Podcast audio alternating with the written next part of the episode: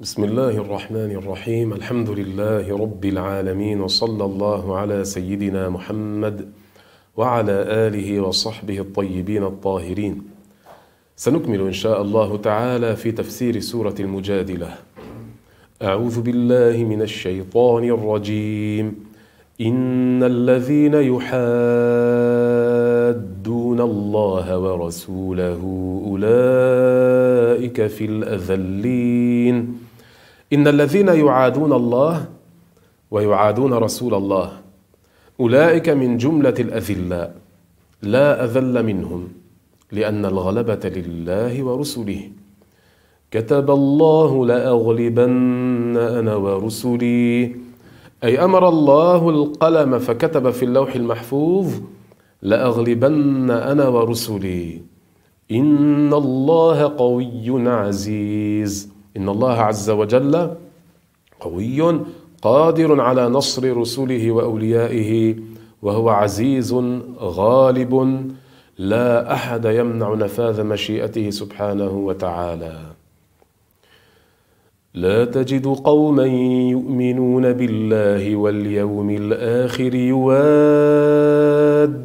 من حاد الله ورسوله. ولو كانوا آباءهم أو أبناءهم أو إخوانهم أو عشيرتهم. أي لا ينبغي أن تجد قوما يؤمنون بالله واليوم الآخر وادين أعداء الله. لا ينبغي أن يوادوا أعداء الله.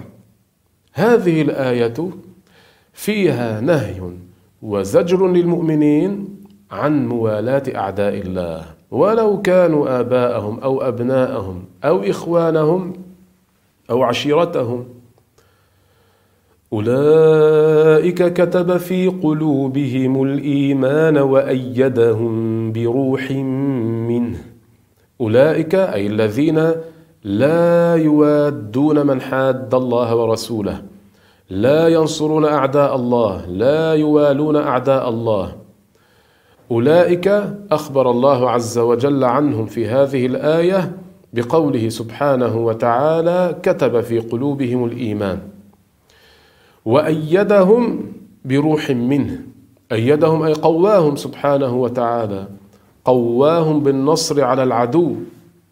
وسمي النصر روحا لأن أمرهم أي أمر المسلمين يحيا بنصر الله. ومن العلماء من فسر الروح هنا بالإيمان ومنهم من فسره بالقرآن ومنهم من فسره بغير ذلك والله أعلم بمراده وأسرار كتابه. ثم قال الله عز وجل ويدخلهم جنات تجري من تحتها الأنهار خالدين فيها يدخلهم الله عز وجل جنات تجري من تحتها الأنهار. أنهار من ماء أنهار من عسل أنهار من خمر أنهار من لبن. نسأل الله عز وجل أن يجمعنا جميعا في الجنة. ويدخلهم جنات تجري من تحتها الأنهار خالدين فيها. هم خالدون في الجنة ماكثون في الجنة لا يخرجون منها أبدا. رضي الله عنهم ورضوا عنه. رضي الله عنهم أي بطاعتهم إياه في الدنيا. قبل منهم ذلك قبل منهم أعمالهم. ورضوا عنه أي رضوا بثواب الله. رضوا بثواب الله في الآخرة بإدخالهم الجنة.